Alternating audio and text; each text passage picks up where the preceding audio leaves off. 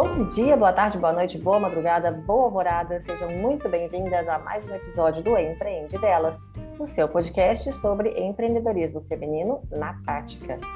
Meu nome é Juliana Mendonça e a cada semana entrevisto mulheres incríveis que dividem conosco suas histórias e dão dicas fantásticas de negócio. Então, fica até o final aí com a gente porque vale muito a pena. Eu já começo pedindo para quem assiste pelo YouTube se inscreva no canal, dá um joinha também, já deixe seu comentário para eu saber o que você está achando desse podcast. Agora, para quem prefere só o áudio, eu vou recomendar a plataforma Orelo, que me remunera e dá um incentivo a mais para continuar. Assim você me ajuda sem desembolsar nada. Ou se quiser apoiar o podcast também, que é uma ótima ideia, pelo Orelo você também pode contribuir com o valor e a frequência que quiser. Agora, passemos à nossa entrevista. A conversa de hoje é um incentivo para sairmos das nossas respectivas caixinhas. Alguém aí está desanimada, perdida na vida? Então, vamos escutar algumas dicas da Lua aqui hoje para dar uma chacoalhada nas ideias. A Luciana Gurgel é graduada em administração, com especialização em negócios e pessoas. Ela é empreendedora digital, com foco no desenvolvimento pessoal. É professora de inglês e está em constante transformação, como vocês vão perceber pela história dela. Mas eu vou deixar para ela mesma contar tudo para a gente. Oi, Lu, seja bem-vinda ao nosso espaço de negócios, de troca de experiências, de inspiração. Tudo bem com você? Ju, olá a todos que estão aí acompanhando o nosso podcast do Prende Delas. Muito obrigada pelo convite. Eu estou muito bem. E vocês, como estão? Por aqui tudo jóia. Muito obrigada pela disponibilidade. Né? É um grande prazer. É, muito bom, muito bom. Então, começamos com aquela perguntinha assim, né? Parece que é simples, mas defina-se. Conta pra gente quem é a Lu, quem é a Luciana Gurgel. Nossa, Luciana Gurgel. Eu fico todo mundo bem sentadinho na cadeira, porque é ah. é muita coisa. A gente está com tempo, a gente está com tempo. É, vocês estão com tempo? Então, ótimo. Bom, eu tenho 39 anos, sou mãe de duas meninas, estou no meu segundo casamento, é, sou formada em administração, eu tenho uma pós é, em negócios de gestão de pessoas e trabalhei durante muito tempo com o secretariado executivo, depois fui para a área de investimentos e recentemente eu estou trabalhando com empreendedorismo digital. E durante todo esse tempo eu sou professora de inglês também. Então, assim, esse é um pouquinho da Luciana, apaixonada por cachorros, por pets, tenho três aqui em casa. Então, assim, amo estar entre os animais. Meu maior hobby é viajar, viajar, conhecer pessoas diferentes, é, conversar, se, aprender da cultura. Então, assim, é o meu maior hobby, com certeza, é viajar e fazer conexões saudáveis com as pessoas. Hum, maravilha. Então, agora voltando um pouquinho na história, como tudo começou, como tudo aconteceu, como você chegou aí onde você está hoje. Ju, a minha história começou desde muito cedo. Eu, desde adolescente, eu sempre tive essa veia empreendedora dentro de mim. É, eu falo assim, né? Quando a gente tem uma necessidade, a gente cria uma oportunidade. Então, eu venho de uma família é, de classe média, e assim, era muito difícil, né, ter acesso é, a, a as coisas. Eu precisava que a minha mãe me, me, desse dinheiro e ela com toda a dificuldade dela. Então, eu sempre encontrei uma forma de empreender. Naquela época. Só uma dúvida? É, você é sim. de onde? Ah, desculpa, eu sou de Conselheiro Lafayette, Minas Gerais. Estou hum. bem pertinho aqui de Belo Horizonte. Uhum. É, Bom, então vamos lá. É, então eu comecei assim, eu vendi Avon, eu vendi Natura, eu trabalhei, fiz bicos de secretariado aí para as minhas tias, né, que tinham consultórios. Então, tudo que você puder imaginar para ganhar um dinheirinho, eu já fazia, eu já empreendia nisso. Depois, eu descobri que eu poderia é, vender roupa. Eu poderia vender roupa. Então, eu fui numa loja e ela me deixou é, tirar algumas roupas da loja, né, sem pagar, ficava com as roupas durante uma semana, aí eu saía vendendo e depois eu entregava o que eu não tinha vendido, trocava por outras peças e o que eu vendia eu fazia o acerto com a loja. Então, assim, é, sempre encontrando uma forma de fazer o meu dinheirinho para eu poder fazer as minhas coisas. E aí, quando eu ainda era adolescente, é, eu não tinha assim, muito talento com arte, manuais. Eu até tentei, tentei aprender instrumentos, tentei fazer várias coisas, aulas de pintura, não era minha praia. Aí veio a ideia do inglês. Veio a ideia do inglês. A minha mãe falou comigo assim: já que você não está dando certo no violão, já que a pintura também não foi assim, né? Uma coisa que você conseguiu evoluir e tal, vamos tentar o inglês. Aí eu fiquei muito feliz, porque naquela época, Imagina, eu tenho 39 anos, eu comecei a estudar inglês acho com 14, 13, 14, um tempo atrás. Para uma cidade pequena do interior, só tinha um curso de inglês, só tinha uma professora de inglês, era a única da cidade.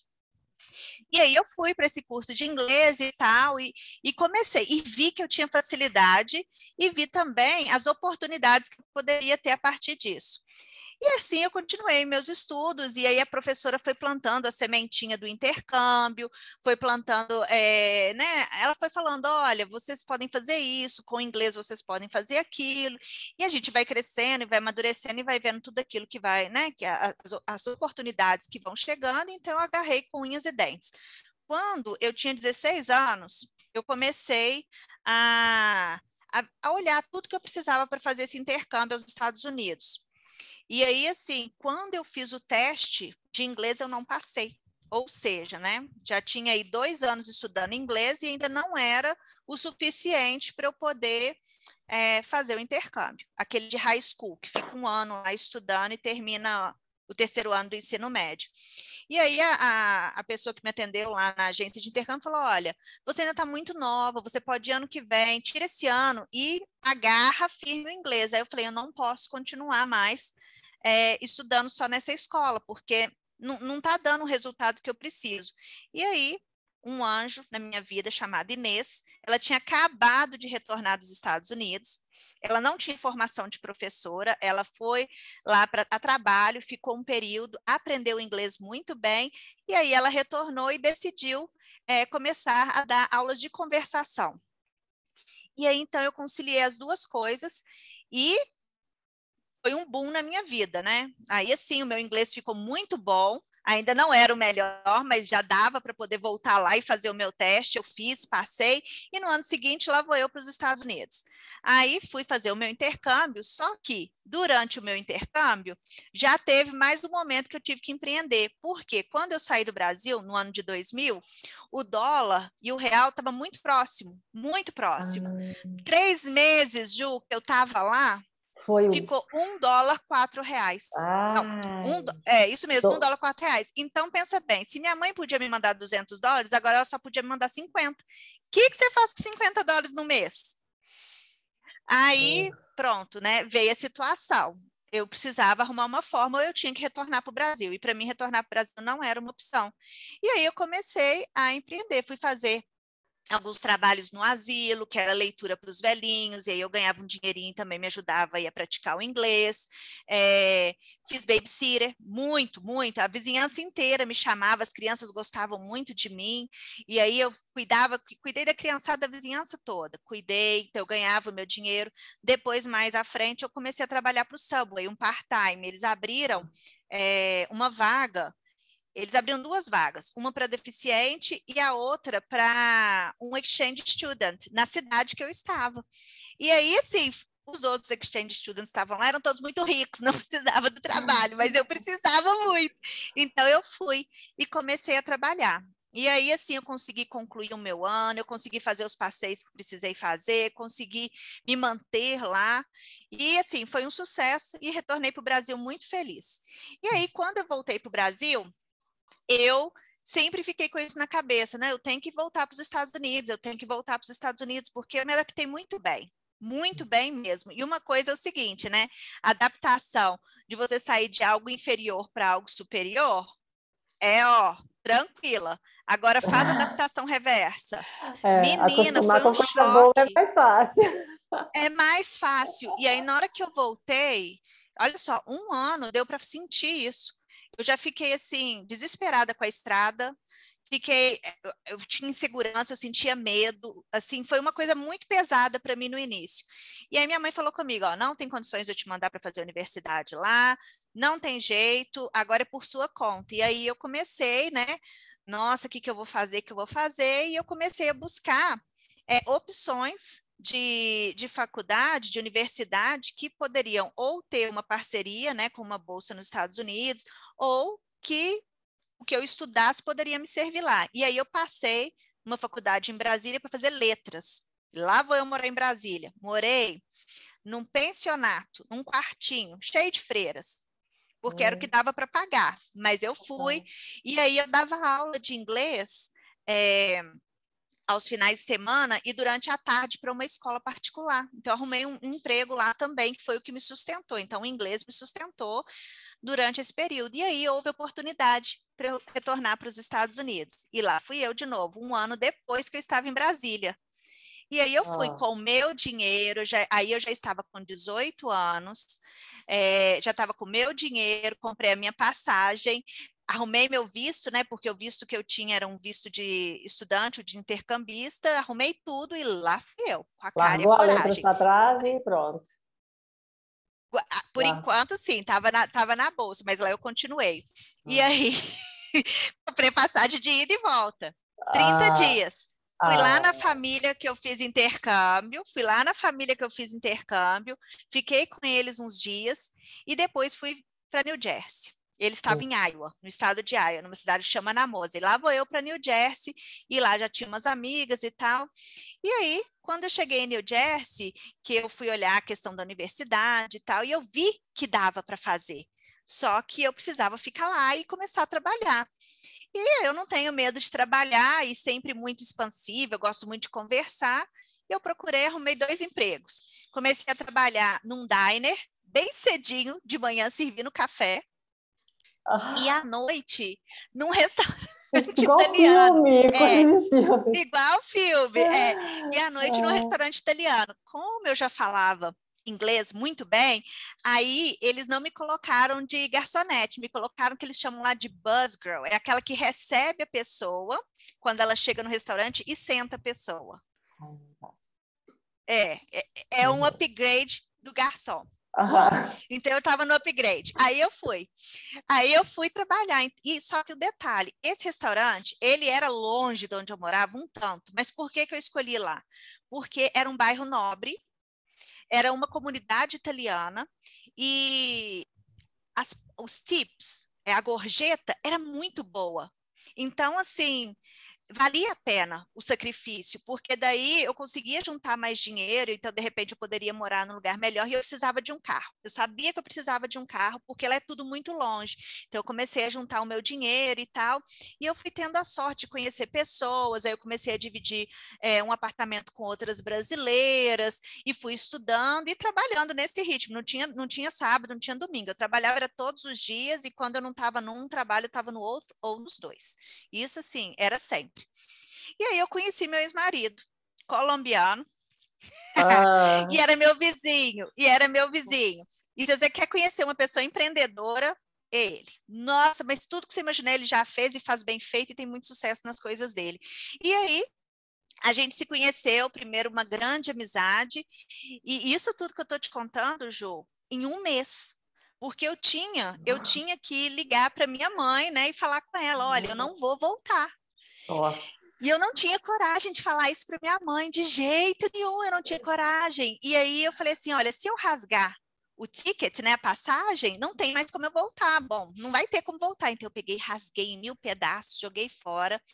E ainda demorei uns dois dias para poder ligar para casa e falar que eu não ia voltar na data que eles achavam que eu ia falar. Vou ficar, Ei. vou ficar por Sim. minha conta, 18 anos.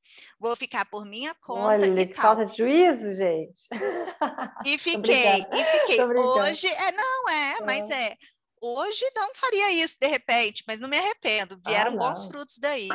E aí, beleza. E logo depois eu me casei, e aí, bom, a vida foi acontecendo, só que eu percebi que eu estava ficando muito esgotada, porque né, esse ritmo de trabalhos e tal, e não é um trabalho simples, porque você fica em pé o tempo todo, e anda muito, os restaurantes estão enormes, você anda muito o tempo todo. Então, assim, eu comecei a sentir dores musculares de segurar as jarras de café no, no diner e tal. Isso, e eu tenho. quanto tempo? Depois de quanto tempo lá?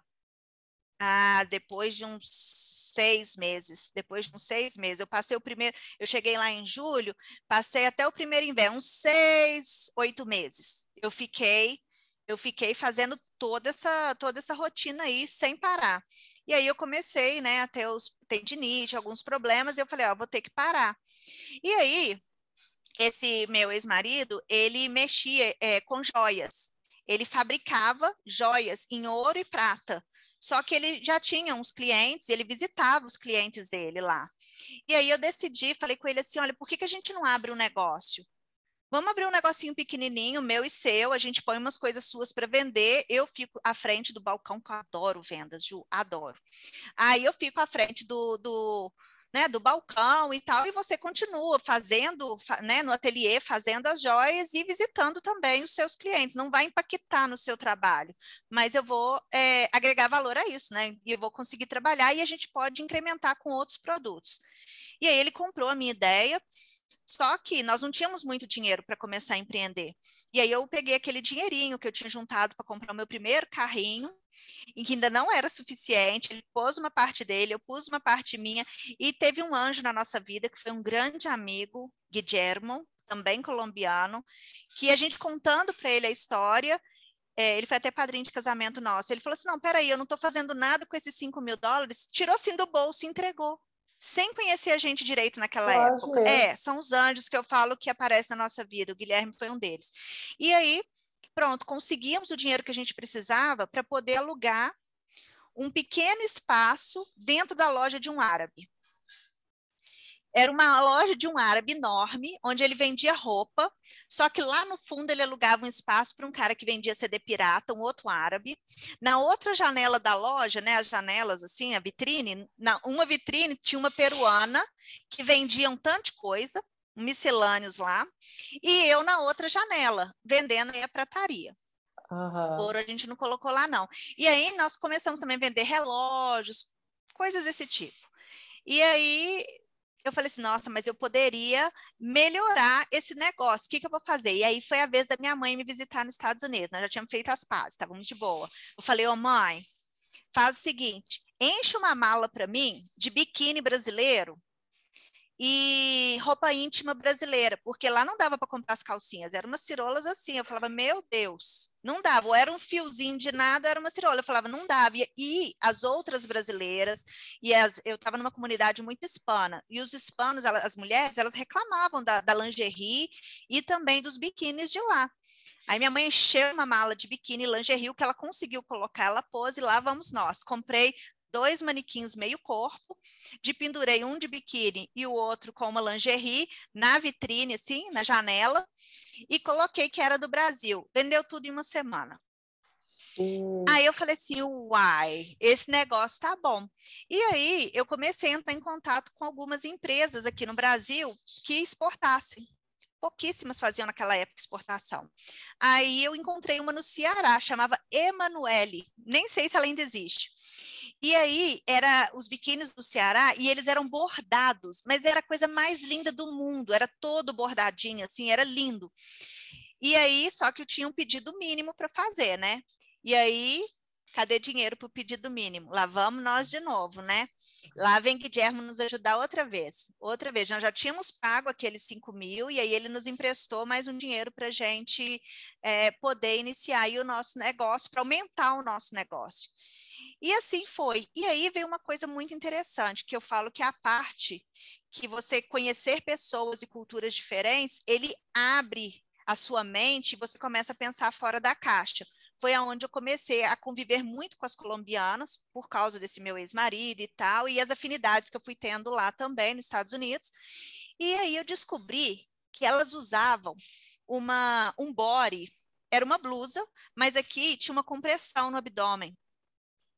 Hum. E elas ficavam, Juliana, com o corpo que misericórdia, lindas, modelava o corpo delas. Ah. E aí eu falei, olha, esse negócio ia ser interessante para vender. Então, quando elas, ou elas tinham trazido da Colômbia, ou quando alguém da Colômbia vinha trazia para elas, ou quando elas iam, elas compravam. Não tinha esse produto nos Estados Unidos até então. Aí eu falei, esse negócio vai pegar aqui, porque eu estava numa comunidade hispana e aonde as mulheres andavam muito bonitas. Eu falei assim, elas vão gostar disso aqui, já que elas gostam da lingerie, do biquíni. E aí, vamos entrar em contato com a empresa na Colômbia. E aí a empresa falou assim: olha, o primeiro pedido são 5 mil peças.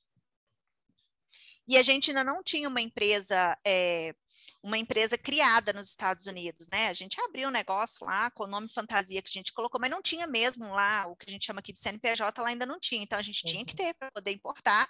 E a empresa na Colômbia precisava organizar a documentação dela para ela se tornar exportadora, que ela não exportava, mas ela tinha interesse. E aí, assim, demorou uns 45 dias esse trâmite e a nossa loja chamava Creaciones Lucy. Você vê como que eu estava inserida numa comunidade bem hispana. Uhum. E aí, é, e aí, é, bom, feito isso, é, conversando, ele, é, o pessoal lá da, da empresa na Colômbia, das farras, eles aceitaram a gente fazer um down payment e pagar depois 30, 60 e 90. E aí coube no nosso orçamento.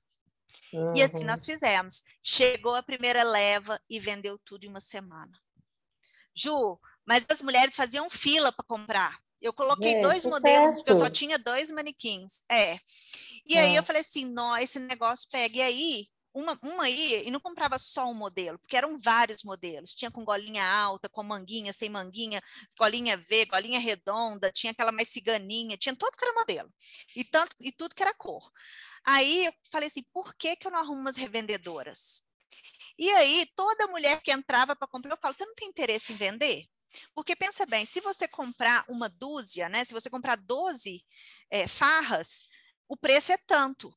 Se você está levando quatro para você, leva mais seis, leva mais tantas e vende. Vende para suas amigas, porque quando elas estiverem usando e tal. E essa empresa na Colômbia, ela mandava uns panfletos também com os modelos. Ela mandava vários, então eu entregava 12 farras e um panfleto, 12 farras e um panfleto. E assim foi, menina. Foi vendendo, vendendo, então de 5 mil eram 10 mil. No final, nós chegamos a importar 50 mil. Só que aí nós já não estávamos mais nesse espaço. Depois de um ano e meio que nós estávamos aí nesse, nesse cubículozinho que nós alugamos dentro da loja do Arbe, a gente viu a necessidade de expandir, porque a gente ficava assim, um pouquinho da mercadoria ali, o resto na minha casa, na nossa casa. Então, eu tinha que ficar o tempo todo trazendo coisa de casa. Eu ainda não tinha meu carro até aí. Hum. E aí eu trazia na sacola mesmo, sabe? E, e, vinha. E assim foi. Aí a gente conseguiu, então já tínhamos aí é, conseguido juntar um dinheiro, que sempre era o dinheiro para o carro, mas acabávamos empreendendo, empreendendo aí no nosso negócio. E nós então conseguimos alugar nossa primeira loja o nosso primeiro espaço aí já era uma loja grande na Bergenline Avenue, que era a que é ainda a avenida mais famosa que tem lá em New Jersey, que é onde corta ali o, é, corta várias cidades, né? West New York, North Bergen, corta tudo aquilo ali. Ela tem 120 quadras. Ela é imensa, Bergenline Avenue. E no, na metade dela estava lá a nossa loja. E aí a loja mudou o nome. Ela, ela passou para Lucy Fashion. E aí, na Lucy Fashion tinha a bandeirinha do Brasil e a bandeirinha do, da Colômbia, da Colômbia. no I. Da Colômbia no I. Então, ah. era metade Brasil, metade Colômbia. E aí, a gente então colocou um lado todo da loja de farras, só que aí estava muito famosa naquela época fazer cirurgia plástica, ainda tá, né? Mas lá nos Estados Unidos era o boom do momento. Todo mundo, as mulheradas toda ia para a Flórida fazer cirurgia plástica. Ah, vou para a Flórida fazer cirurgia plástica. E quando você faz, né, a cirurgia, você precisa de uma cinta que eles chamam de farra. Uhum. E aí tinha as farras pós-cirúrgicas também, nessa mesma empresa. E uhum. elas são mais caras. E aí ah. eu falei assim, ó, vou trazer um pouco dessas farras para ver. E pronto, começamos a vender. Só que aí a gente já não começou só a vender para cliente em si. Nós começamos a, a enviar para a Flórida para os médicos. Eles tinham já para poder passar para paciente deles. Então, eles faziam essa venda final. A hum. gente revendia pelo preço de atacado e uhum. eles lá passavam pelo preço que eles queriam, entendeu?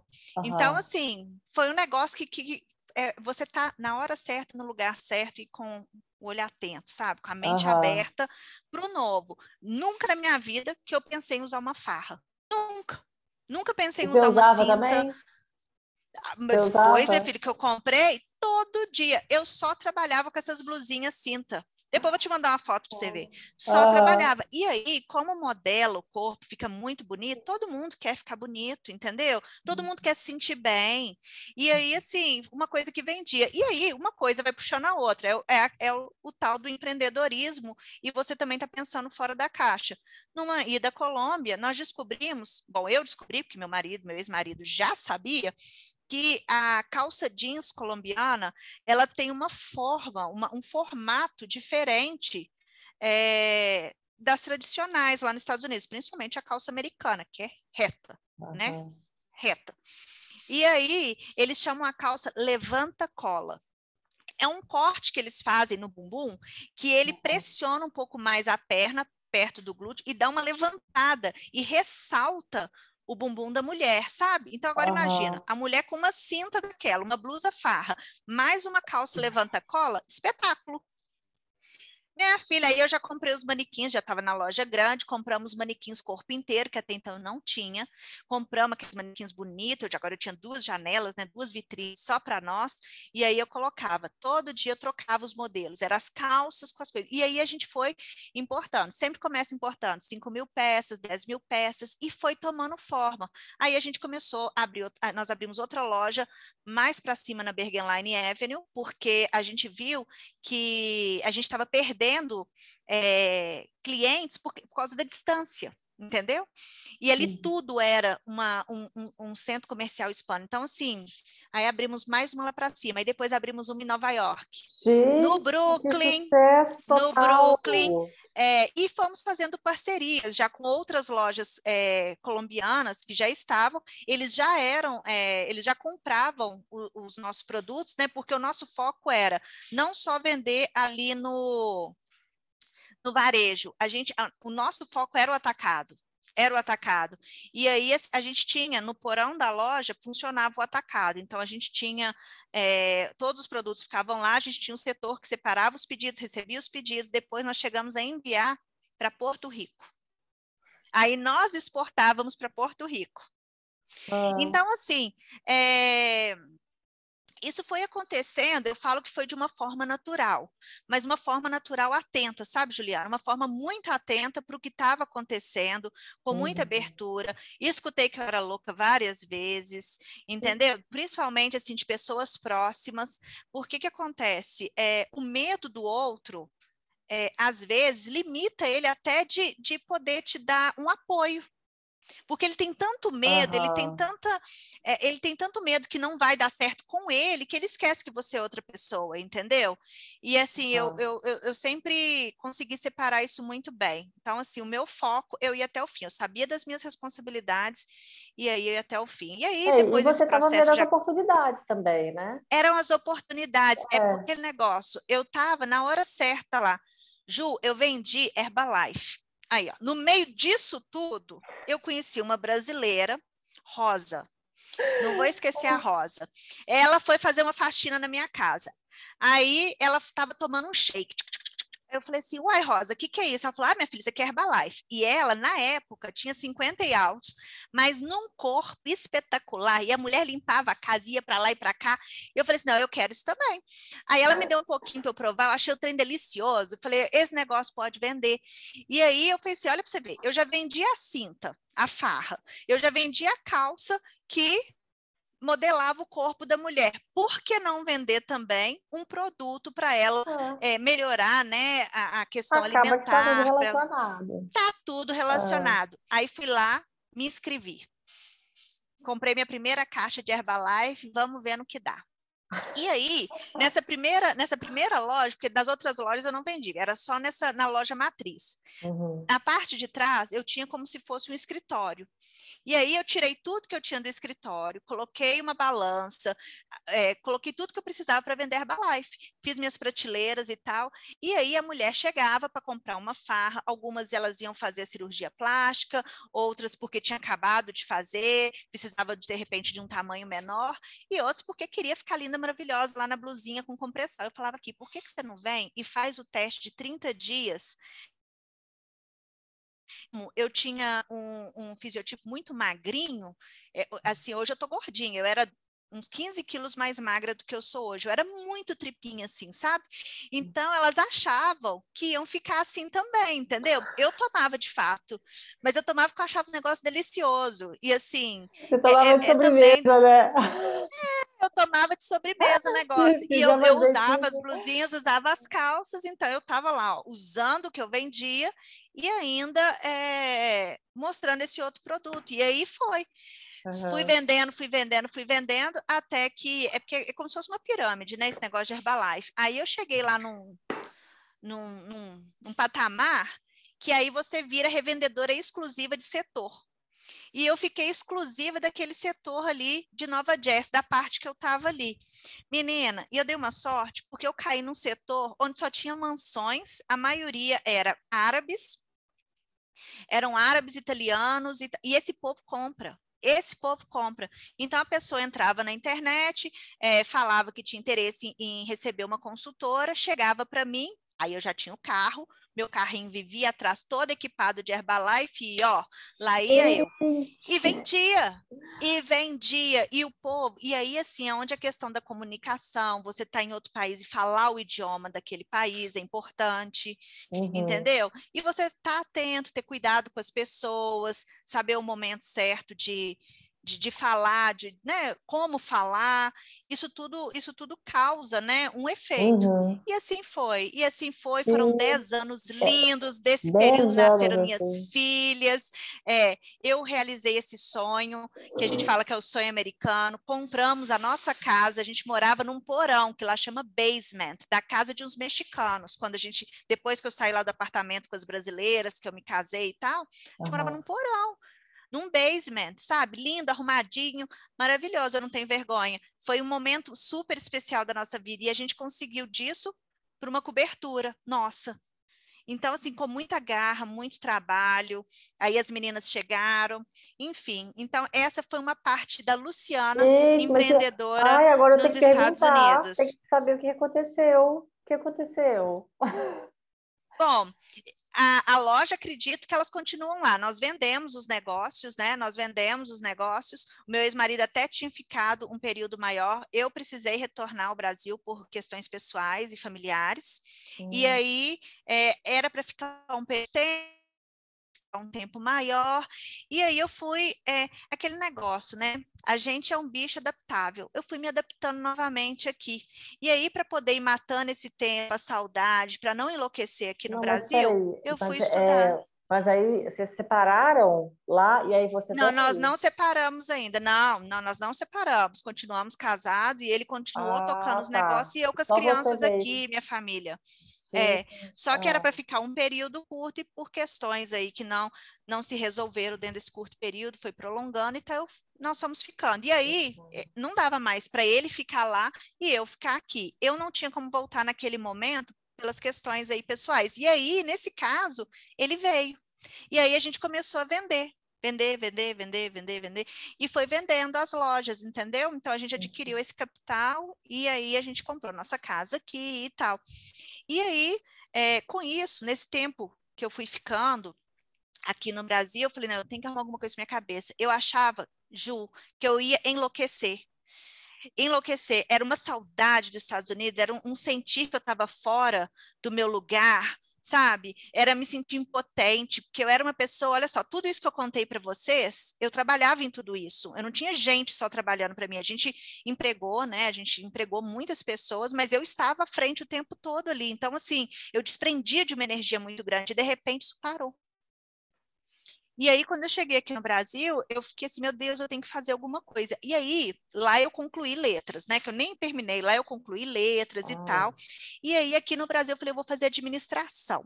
Porque isso vai me servir se eu voltar para lá, e quem sabe eu empreendo aqui no Brasil. Vou fazer administração. É aquele negócio, né? Se você não sabe muito o que fazer, vamos fazer administração. Administração sempre vai te ajudar ou direito, em alguma ou área. Direito. Ou direito, ou direito, direito, exatamente.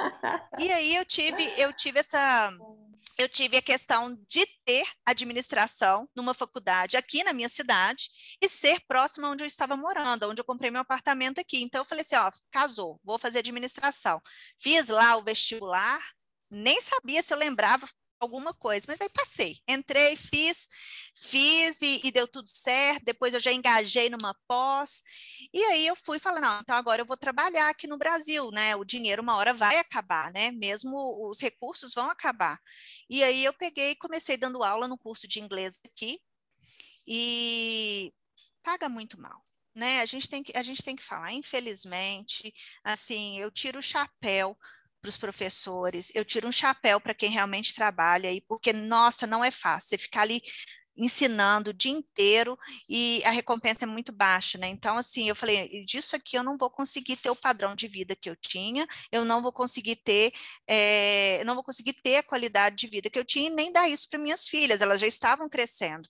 E aí eu falei, não, vou fazer outra coisa. E aí aquelas coisas, né? A gente vai pesquisando e tal, e vai surgindo as oportunidades. Estava a Gerdau, a Gerdau, em Ouro Branco, estava em expansão no laminador nessa época. E aí estava recrutando intérprete, porque os engenheiros vinham de fora, da Siemens, a maioria. E aí eu me candidatei para uma vaga dessa, passei e fui trabalhar. Comecei como intérprete, mas aí, aí chegou lá, eu acho que eu fiquei como intérprete uns um ano, se foi muito, e aí já me colocaram como é, secretária da, da, da Siemens lá com os estrangeiros, depois me colocaram como analista administrativa e eu fiquei responsável por toda a parte da documentação legal deles. Então, quando o estrangeiro chegava aqui no Brasil, eu era responsável para arrumar a documentação deles lá com, com a Polícia Federal em Belo Horizonte. Eu pegava na mão, igual menino pequeno, levava, fazia tudo com eles. Eu arrumava residência para eles lá em Ouro Branco, é, carro, alugava carro. Então, assim, meio que babados do, do, dos gringos, mas né? Já era um trabalho melhor, era numa empresa muito boa e eu estudava à noite. E aí, disso, eu já estava uns três anos trabalhando, e aí eu resolvi fazer um freelancer para um hotel que estava inaugurando em Geceaba, que é o Hotel Mirante em São Brás, né? ah, né? Fala Hotel tá, Mirante São Brás. Lá. Ele estava inaugurando. Uhum. É, ele é enorme e eles uhum. construíram, né? A Dona Ieda construiu esse hotel pensando na unidade nova da empresa Valorec, que é, estaria, né, iniciando ali. E assim foi, eu fui fazer um bico lá com, é, com o inglês, né? Eles precisavam de alguém que falasse inglês, porque eles estariam recebendo vários estrangeiros da, da Valorec de outros países e os funcionários não falavam inglês. Então, eu fui fazer um bico lá de uma semana e saí com uma proposta de emprego para ser a assistente executiva do novo diretor, do novo CEO da Valorec. Então, eu fiquei muito feliz, entendeu? Então, assim, mais uma vez, você está no lugar certo, na hora certa, está preparada com as ferramentas em mãos e aberta aí para as mudanças. Uhum. Então, é, foi isso. Aí eu fui trabalhar na, nessa empresa.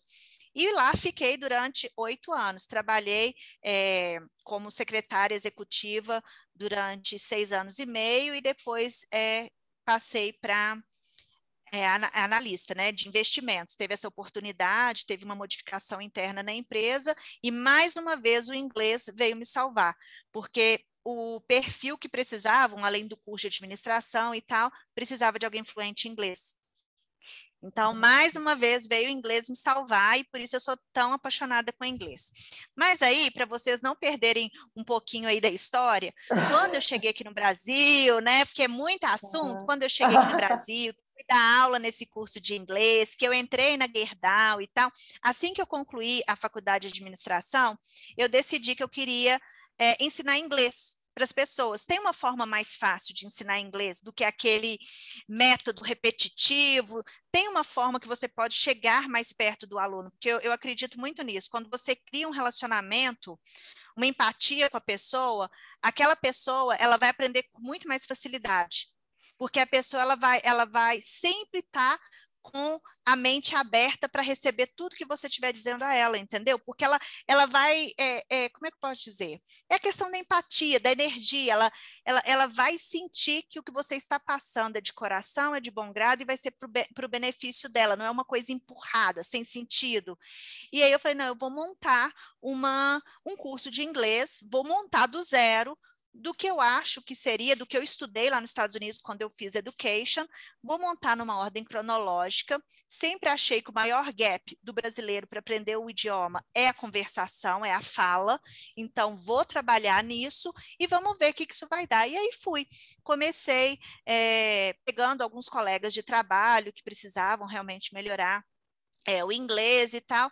E aí o negócio foi crescendo. E aí eu comecei a ter turmas de inglês, turmas de inglês. E aqui na minha casa, é, no andar de baixo, eu tenho uma escola de inglês montada física. Hoje a gente já não usa mais, hoje é um estúdio de gravação, tem outras coisas. Mas tem a escola embaixo. E aí, à noite, eu chegava. Quando você começou com o curso de? Olha, vamos lá. Eu formei em 2014. Então, isso é a partir aí de 2015, por aí. Uhum. É, e aí eu fui, é, fui montando a metodologia, o material é todo feito por essas mãozinhas e essa cabeça pensante, deu muito trabalho. E aí eu fui montando e fui aplicando a metodologia e o pessoal foi gostando, foi recomendando. Então, antes eu dava uma turma de 10 alunos, eu comecei a ter três turmas.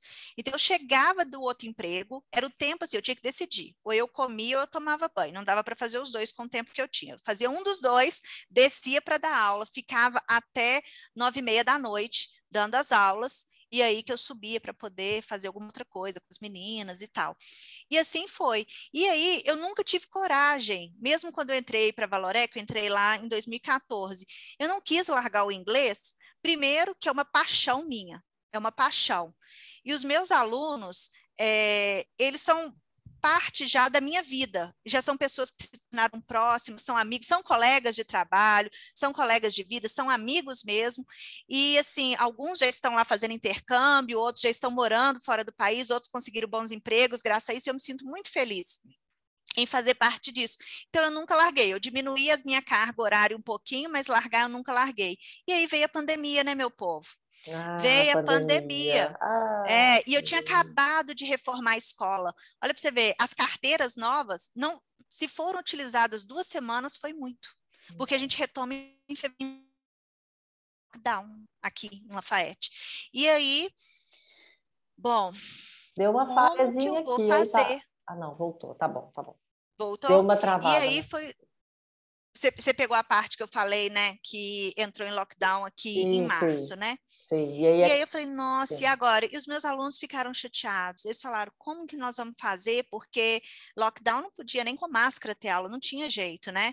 E aí, e naquele início, eu não sei se vocês se recordam, era tudo muito tempestuoso. A gente parecia que se a gente colocasse a cabeça para fora da janela, a gente ia morrer, né? Ia pegar o vírus e no outro dia não ia estar tá mais aqui. Eu tinha medo até de respirar fora eu, da janela. Eu não buscava compra na, na portaria do prédio.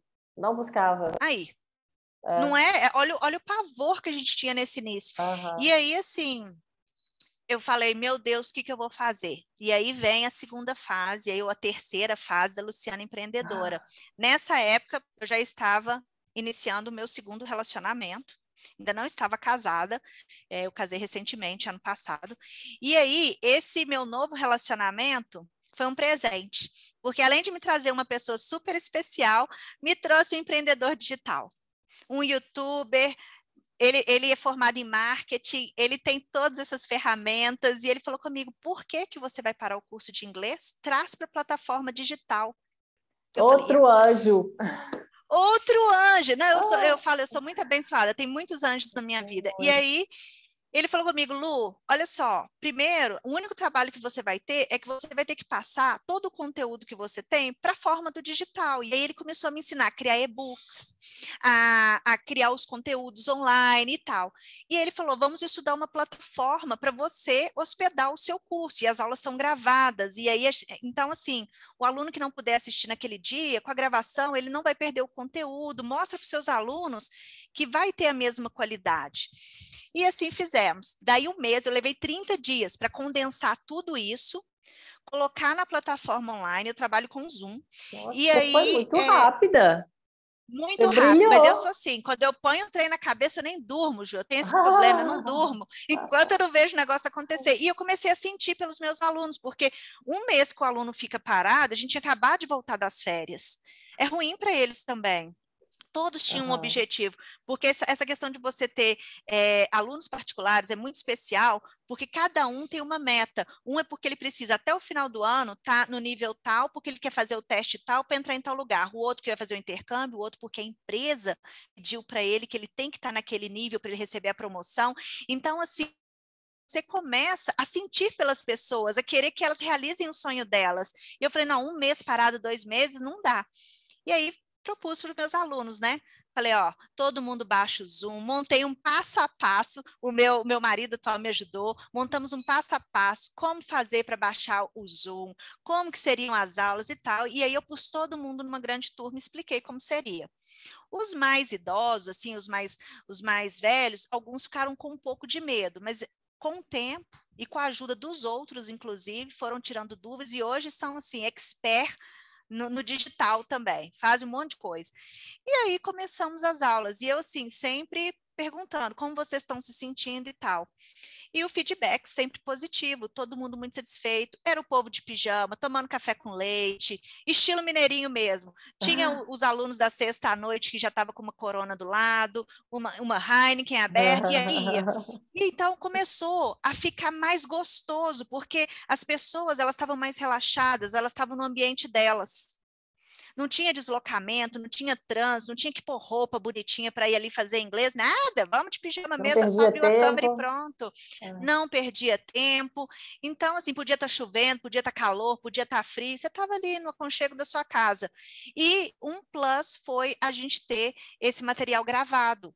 Então, aquela aula que o aluno falou, essa aqui é uma aula importante. A Lu explicou isso, isso, vou, vou salvar essa aula, porque pode ser que daqui a um tempo eu preciso me recorrer a ela. A aula presencial não tem isso. A aula dada, aula acabada, pronto. Então, se, né, os alunos hoje, eles têm todas as aulas, do primeiro dia até o fim. Isso também foi um plus para eles. E claro, né, as dinâmicas que a gente faz online, os aplicativos que a gente usa, os sites que a gente usa para poder trabalhar, principalmente quem já está no nível de conversação, é uma delícia. Tem muito mais ferramentas para se usar no digital, muito mais.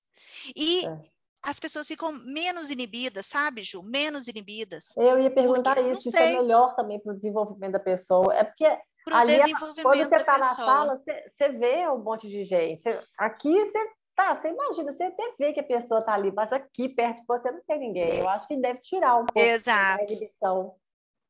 Eu me sinto Exato. um pouco assim. É, é, então, assim, aí foi, foi e está até hoje, o curso funciona, temos até o, o, Instagram do English Lu, chama English Lu Oficial, e lá eu posto algumas dicas, criei o YouTube como English Lu, hoje ele até chama Luciana Gurgel, porque eu vou dar uma mexida nele, mas tem muita dica de inglês, como a maioria dos meus alunos, o foco é fazer um intercâmbio, eu tenho muito conteúdo sobre intercâmbio, criei alguns e-books. Então, assim, eu não trabalho só o idioma, eu trabalho a questão do sonho do aluno também. Então, quando ele chega para mim e fala: Olha, Lu, meu sonho é. Então, vamos trabalhar seu sonho, vamos trabalhar dentro disso. Mas, em contrapartida, eu preciso que você tenha garra, determinação e foco aqui para a gente chegar juntos. E aí vai indo. E, o, e aquela melhor propaganda, né? Um recomenda o outro, que recomenda o outro, e o povo vai chegando. E as minhas turmas são pequenas, né? As vagas são limitadas porque para a gente ter mais esse esse acesso ao aluno, né? Para eu ter mais esse contato com o aluno e os alunos se conhecerem, é muito gostoso. E assim, então, hoje em dia, é, eu não estou mais trabalhando na multinacional, saí recentemente e me dedico 100% ao inglês e ao digital deve estar uma certa curiosidade aí no ar. Além do inglês, dando aula online, o que, que eu faço no digital? Bom, desde também do, do, início da pandemia, né, como a gente ficou muito recluso e tal, a gente começou a ouvir as pessoas falando muito sobre a depressão, tristeza, medo. Eu senti tudo isso também. É, e aí eu comecei a estudar sobre desenvolvimento pessoal, comecei a estudar sobre gatilhos. É, a minha mãe é psicóloga, então eu troquei muita ideia com ela. Hoje ela é, ela é psicanalista. Então, assim, eu, eu, eu me recorri a, a, muita literatura, muitas coisas, para eu poder começar a entender um pouquinho de onde vêm os sentimentos e tal. E aí eu descobri, assim, descobri não, né? Eu entendi que o desenvolvimento pessoal e o autoconhecimento, ele é a chave para o sucesso, para o empreendedorismo, para a nossa felicidade, porque enquanto você não se descobre, você não entende quais são os gatilhos que te afetam positivamente e negativamente, você não consegue dominar as suas emoções. E uma pessoa que não consegue dominar as emoções, ela não tem o equilíbrio que precisa aí para ela ter sucesso em tudo que ela se propor. E aí eu comecei a estudar e, e foi para mim, eu estudei para mim. Só que eu tenho algumas amigas e também entre os meus alunos, eu comecei a fazer algumas postagens lá no meu, no meu perfil do Luciana Gurgel Oficial sobre autodesenvolvimento, sobre autoestima. Eu até tenho criado o clube da autoestima. E aí, depois eu vou falar mais um pouquinho dele. E eu vi o efeito que isso estava fazendo na vida das pessoas é, como estava sendo positivo. As pessoas estão carentes, nós somos carentes de uma palavra, de uma atenção, de um incentivo. E recentemente eu vivi um episódio na minha vida muito difícil, que foi trabalhar com uma pessoa, com um gestor, que ele ele era muito pesado, era uma pessoa de muito difícil convívio e assim ela não, é, essa pessoa não dava abertura, ela massacrava a equipe, ela desmotivava, e assim, foi muito triste é, passar por isso e não conseguir nenhum recurso, nenhuma ajuda nem dentro da empresa, porque a gente estava todo mundo em home office, estava difícil, e não conseguia ajuda, e eu fui ficando deprimida, minha saúde caiu, e assim, eu já não conseguia dormir, e durante o dia eu tinha sono o dia inteiro. Aquela Luciana, empreendedora, positiva, motivada, tinha ido pelo ralo. Eu comecei a duvidar de mim pelas coisas que essa pessoa falava ela me diminuía, me rebaixava. Então, assim, eu, eu quase acreditei nela. Você vê o fiasco que foi, como que um ano você convivendo com uma pessoa negativa pode acabar com você, pode te destruir. E aí foi onde eu estava já estudando tudo isso, eu falei, não, eu vou me reerguer. Eu não sou isso que ela fala. Isso é uma questão dessa pessoa, isso é um medo dela, isso é uma Bom, não sei, isso era uma questão dela, mal resolvida com ela mesma e que ela estava trazendo para mim e para a equipe. E ela estava acabando com a saúde da equipe, e era olhos vistos, mas nada estava sendo feito. E aí foi essa parte que eu falei: eu vou trabalhar com desenvolvimento pessoal, vou trabalhar com autoestima. Aí saiu, surgiu o grupo da autoestima, e o meu foco é trabalhar com mulheres mulheres, porque eu sofri esse, esse trauma de uma mulher, e isso me chateava muito, porque eu conversava com ela, sabia da minha luta, da minha família, tudo que estava passando ao meu redor, não era uma pessoa que não me conhecia, e, eu, e mesmo assim, toda oportunidade me trazia para baixo, para ela se, hum. sabe, para ela aparecer, era um medo, era uma insegurança dela, que ela precisa trabalhar nela, entendeu? Uhum. E aí eu falei assim, eu vou, eu vou tentar trazer uma palavra, um apoio para outras pessoas que estão passando por isso. E tem muita gente passando por isso. Muita gente. Só que tem medo de falar. Só que, entendeu? Tem pessoas que têm medo, tem pessoas, não, mas se eu falar, eu posso perder o meu emprego, se eu falar, é, eu posso ser vista de tal forma. É, se eu fiz. Então, assim, as pessoas têm medo, e, e, e eu falo, não tenha medo. Para isso existem leis, para isso existem regras, para isso existe o certo e o errado. E não cabe mais, em 2022, nós sofremos tipos de abusos, entendeu? Porque é um abuso, é um abuso psicológico forte, fortíssimo. Isso, durante um período, isso, isso pode estruturar uma pessoa, desestrutura uma família. Então, eu comecei a, esse trabalho do Clube da Autoestima, onde eu publico conteúdos gratuitos. Por enquanto, eu só estou é, colocando no Instagram, mas em breve já vão entrar os vídeos no YouTube também. Por isso que eu mudei o YouTube de English Lupa Luciana Gurgel, porque vai ter uma parte de inglês, mas vai ter essa parte também do desenvolvimento pessoal. E mais para frente, nós iremos abrir aí o clube, o clube da autoestima, que nós ainda não fechamos o nome como Clube da Autoestima, com outras profissionais que trabalham aí com a mulher. Então, nós vamos ter o nosso espaço de encontro onde nós vamos desenvolver aí todo um trabalho para a saúde mental, física e, e para essas mulheres se reerguerem, encontrarem aí é, o seu propósito, não se sentirem tão perdidas, é, não deixar que o outro fale por ela. Eu acho que ter voz é muito importante, que uhum. reconheçam as oportunidades, que aceitem elogios. Eu tinha dificuldade de aceitar elogio, por isso que eu falo muito sobre isso. Quando uhum. a pessoa fala, ai, Lu, você fez, eu falo, é, né, mas né? Eu tinha muita dificuldade, mas foi da minha criação. Eu fui uhum. criada para ficar no canto, assim, sabe? Tipo assim, ó, agora você não fala, o adulto tá falando. Então, ah, assim, vem um pouquinho da minha criação. é, então, assim, eu tenho é, eu tenho umas questões ainda que eu trabalho, muitas questões que eu ainda trabalho, mas hoje eu recebo um elogio, hoje, hoje eu recebo muito bem, porque eu sei que é, é, eu sou digna disso, entendeu? E é isso que eu uhum. quero que todas que estejam nos ouvindo, todos, serve para homem, serve para mulher. Eu falei que meu foco é mulher, porque eu estou trabalhando com as mulheres nesse momento, mas o meu foco é o ser humano. Eu quero trabalhar as pessoas, eu quero poder ajudar essas pessoas a não sofrerem o que eu sofri e também quero poder ajudar se essa pessoa ela tem esse perfil, esse perfil é, de arrogância, entendeu? Esse perfil do medo, que ele consiga trabalhar para ele não machucar outras pessoas. Tudo é trabalhado. A gente tem que querer, a gente tem que identificar aquilo na gente né? Tá certo, a gente não é perfeito. Ai, tem várias coisas erradas comigo e com você e coisas boas, mas a gente tem que olhar as coisas ruins e trabalhá-las, porque a gente às vezes acha que é muito no superficial ali que a gente está falando, mas para a pessoa que está recebendo, aquilo mexe com ela de uma forma que você desestrutura ela por muito tempo.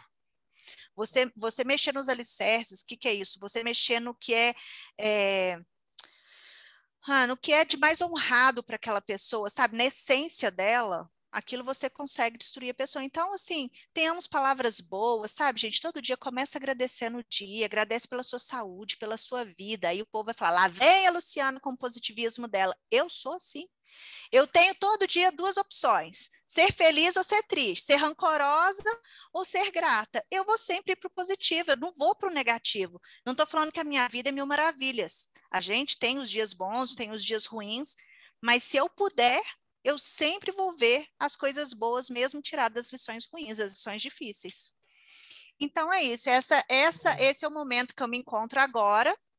Então, uhum. Então estou aí adentrando para o digital, Estou é, fazendo cursos também agora de coach, mas isso aí eu apenas comecei, estou fazendo um coach, então muito em breve eu vou ter ainda mais conhecimento, mais informação para poder passar para vocês.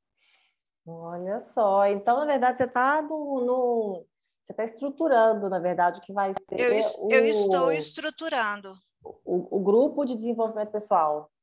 Isso, é, é eu já tenho o clube da autoestima, mas o trabalho que vai ser feito mesmo presencial, onde a gente vai ter o material, a gente vai ter o acompanhamento, eu, está sendo estruturado porque são são várias pessoas, né? São vários profissionais é, da área da tá saúde, tá da saúde só, física né? e mental. Exato, estou dando uma prévia só de tudo que vem por aí. Então, uhum. como agora eu não estou mais no emprego formal, eu estou no meu informal, sendo muito feliz aqui, tendo trabalhando, podendo construir o que eu gosto. Comecei a cuidar da minha saúde, eu não tinha muito tempo, hoje eu faço um pilates, então assim, eu consigo coordenar a minha agenda. E assim, estou trabalhando tudo isso para trabalhar tudo isso em mim, entendeu? É, é, ah. O foco era trabalhar tudo isso em mim e foi está sendo positivo. Então uhum. eu espero também que seja positivo aí para todo mundo que nos acompanha. Ah, vai ser. E aí, ser. eu queria Ju, se você ah. me permitir, eu queria falar claro. sobre um livro. Ah, mas eu era queria falar próxima, sobre um livro. É, próxima pergunta, eu te pedi uma dica, sim, alguma dica de livro, de filme, alguma coisa que te ajudou, que você acha que pode ajudar quem está ouvindo também? Olha, esse é o livro, gente, ele é quase ah, a minha ah, Bíblia. Tá. É Mulheres que Correm como os Lobos. É, não sei, você conhece, Ju? Já ouvi falar. Esse ouvi falar livro, esse livro, é aquele negócio assim, você começa a ler o primeiro capítulo e você não para mais. Ele fala sobre o arquétipo da, da mulher selvagem.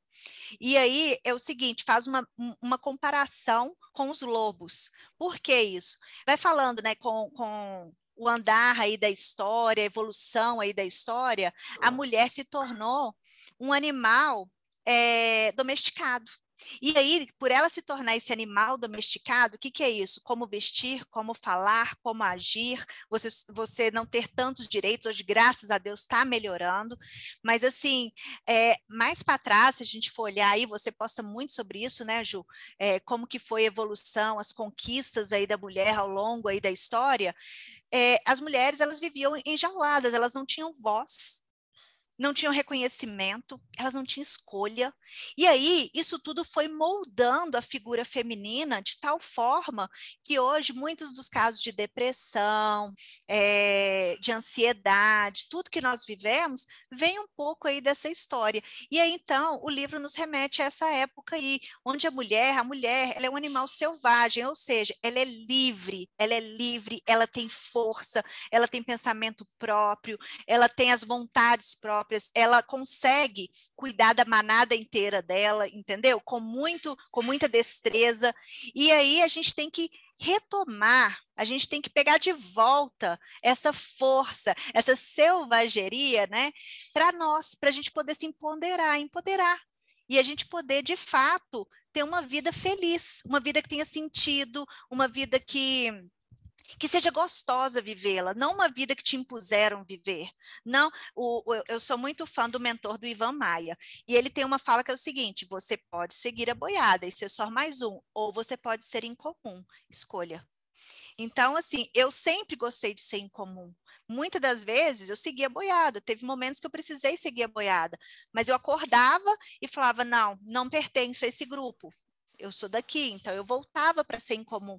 E tá tudo bem, mas a gente tem que entender isso e tem que estar tá, né, aberto. E para fazer esse tipo de análise, de mudança, a gente tem que ter força, porque não é fácil olhar para dentro. Não é fácil você se despir de tudo que você tem de bom, de ruim e, e se ver. Não é fácil, é, é, é, doído, entendeu? É doído, porque é, quem gosta aí de ver o lado ruim? Ninguém né? A gente quer só o, o lado bom, eu sou boa nisso, eu faço isso, eu faço... e o que que, eu, que é o lado luz, né? E o lado sombra? E o nosso lado sombra, que vem à tona quando a gente menos imagina, por um gatilho que ficou lá para trás que a gente não trabalhou. Então, esse lado sombra aí a gente consegue trabalhar. E esse livro fala muito sobre isso. Então, assim, se eu puder recomendar, é o Mulheres que Correm com os Lobos, que é da Clarissa Piccola. Eu adoro esse livro, já li três vezes, inclusive hoje, quando eu estava na rua, que eu precisei esperar para ser atendida, eu estava lendo mais um pouco. Gosto muito, toda vez que eu leio, eu me conecto com essa, com essa mulher selvagem, eu tento me conectar. Por exemplo, a gente fala assim: ah, por que, que eu fico tão bem quando eu vou para a natureza? Por que, que eu me sinto tão calma? Eu sou de praia. Falou que é praia, Juliana, eu tô lá. Eu, eu, eu me conecto comigo, com a minha essência. Eu devo ter sido assim um peixe no passado, sei lá. Eu me conecto. Sereia, entendeu? Então a gente fala, Sereia, gostei. Sereia, amei, amei. É, isso aí, eu era uma sereia. E aí a gente se conecta, sabe? Eu falo assim, mas por quê? Porque isso está na nossa essência, entendeu? A natureza, essa liberdade, o pôr o pé no chão, andar na areia, entrar na água, tomar banho de rio, de cachoeira. A gente precisa dessas coisas. É, é, é, é liberdade, entendeu? É liberdade. Então é isso. Essa fica sendo aí a minha super dica para vocês. Quem ainda ah. não leu, recomendo. Super top. Eu tô um perigo, porque toda entrevistada vem e recomenda, eu vou comprando, eu vou juntando, eu vou... e eu vou lendo mesmo. Eu vou ler, eu Lê, você vai adorar. Não é à toa que eu estou pedindo essas dicas aqui, eu tô, ó, tô aproveitando. Vai gostar, Ju, vai gostar mesmo. Ah, Muito. Principalmente para a gente entender um pouco dessa alma, da alma feminina. Uhum. Por que, que a gente fala assim? Ah, porque as mulheres, elas são é, capazes, né? Tem tanta resiliência, elas conseguem fazer tantas coisas. Tá tudo aí. Tá tudo nesse nosso passado, tá tudo nessa selvageria da alma feminina.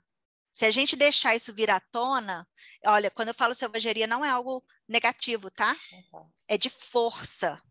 É de força, é carnal, é uma coisa assim, sabe, visceral, é uma coisa muito positiva que nós mulheres temos e que foi se perdendo aí ao longo da nossa história. E que bom que a gente pode trazer isso de volta. Bacana, bacana. E Lu, lembra que eu falei com você antes de começar? Eu falei, não, eu quero manter ali 30, 40 vezes. Mas eu não Oh, meu Deus, eu falei demais. Conversa, eu falei, mas eu falei, a conversa tá sempre tão boa, tá sempre tão boa, eu vou deixando e vai indo, vai indo. Agora, hum, nem, nem perguntei tanto, né? As coisas, aquela listinha que eu te mandei, que eu ia perguntar. Mas acho também você, você já contou eu bastante. Fui falando, mas, ó, né? eu tenho tá uma bom? ideia, a gente pode fazer a parte 2. A gente pode fazer a parte 2, a parte 3. Eu fico muito feliz em estar aqui conversando com vocês. Então, assim, quando surgir uma outra oportunidade, sinta-se à vontade de me convidar. Porque Ah, a gente pode falar, ótimo. podemos falar sobre autoestima, técnicas de autoestima, que a gente não teve tempo aqui de abordar. Uhum. E assim, como eu sei que você precisa finalizar, né? Porque já falamos muito, eu queria Aham. é, deixar aqui uma frase final, né, para quem estiver nos ouvindo, nos assistindo, que é o seguinte: para vocês se perguntarem é, a si mesmos o que vocês podem fazer hoje para melhorar aquilo que vocês acham que está pesado aí em vocês com o recurso que você tiver. Eu não estou querendo assim falar para você fazer uma coisa muito grande. O que, que te, tra te traz prazer, o que te traz satisfação que você pode mudar na sua vida a partir de hoje? Ah, eu vou mudar, olha só, coisa simples, eu vou tomar mais água. Ok, é o recurso que você tem, é uma atitude positiva que você vai ter para a sua vida. Então você começa tomando mais água. Olha, eu gosto de andar com meu cachorro, isso é uma coisa minha. Então, eu implementei toda noite, quando eu termino de dar as minhas aulas, nove e meia da noite. Se você vier aqui na minha rua, você vai me ver caminhando com o meu cachorro. Todo dia. É uma coisa que me traz uma satisfação enorme e, ao mesmo tempo, eu estou movimentando meu corpo. Então, é isso. É, pergunta aí para vocês mesmos o que é que vocês podem fazer para poder aliviar, aliviar ou melhorar algo que vocês sintam que esteja pesado em vocês com o recurso que vocês têm. Muito bom. Aí deixa aí também nas mensagens, nos comentários, a, a Ju manda para mim. É, é verdade. Muito bom, muito bom. E Lu, então, muito obrigada. Muito obrigada Eu pela agradeço. conversa, pela disponibilidade. Adorei. Nossa, achei muito bacana a história toda. Parece esse, Dá um livro, né? filme. Dá um livro. filme. Dá um livro, eu eu sei. Tem certeza que você não pulou de paraquedas? Você não. Ah, isso é, isso é, é para outra história, Não mas eu já também. Isso é assim. para outra história. Podemos falar sobre isso também numa Ah. próxima. Ai, nossa, muito legal. E eh, por mais que você tenha falado no meio seus contatos, fala o contato, porque tem, o, tem site também, né? Tem, Sim, as tem o site. Se encontrarem, É, como é que é? Bom, vamos lá, vamos começar pela, pelas redes sociais aqui. Eu tenho o Instagram, lucianagurgel.oficial, que é onde eu trabalho com desenvolvimento pessoal. Tem o Instagram do English Lu, que é English Lu Oficial. E aí eu tenho também o Facebook, são os mesmos nomes, Luciana Gurgel.oficial e English Lu Oficial, que é a página do, do Facebook. Tem o canal no YouTube, que está como Luciana Gurgel, mas até recentemente era English Lu, mas vocês podem colocar lá Luciana Gurgel, que vocês vão me encontrar. Tem muita dica de inglês, de intercâmbio, e a partir do próximo mês entram os vídeos aí de desenvolvimento pessoal, que eu já comecei a gravar, mas ainda tá estão sendo editados. É, o site www.englishlu.com.br é onde eu tenho várias dicas de inglês, de como você melhorar o seu aprendizado com o idioma. é, bom, dicas variadas de inglês, eu falo também lá de um intercâmbio simulado. Tem muita informação legal. E tem o www.lucianagurgel.com.br, que é o blog que está sendo criado nesse momento. Se vocês entrarem, ele já aparece, mas ele está em construção, porque nós estamos colocando os novos conteúdos lá. É isso, Que vai ser o desenvolvimento pessoal. que vai ser o desenvolvimento pessoal. É. Ah, bacana, bacana. Então agora, agora sim encerramos. Muito Muito obrigada, Ju. Foi um prazer, viu? Adorei, prazer Foi um prazer imenso estar com vocês aqui hoje. Foi ótimo, adorei conhecê-la também. Foi maravilhoso. Ai, também adorei. Fica aí o, um gostinho de quero mais. Isso, Né? isso. Vamos Então- fazer mais. Então tá bom. Então um beijo para você e até a próxima. Até a próxima. Pessoas lindas, muito obrigada por escutarem o podcast. Se vocês ainda não escutaram os outros episódios, eu recomendo fortemente que façam, porque já passaram muitas histórias bacanas por aqui e dicas incríveis também. Agora, faz aquele favorzão, camarada, para nós, indica o podcast, manda o link para geral e vamos fazer esse projeto bombar. Fechou? Então eu fico por aqui, te espero no próximo episódio com novas histórias de mulheres sensacionais e muitas dicas de negócios. Assim seguimos em frente, porque para se aventurar nesse mercado, a gente tem que ter peito. Até a próxima!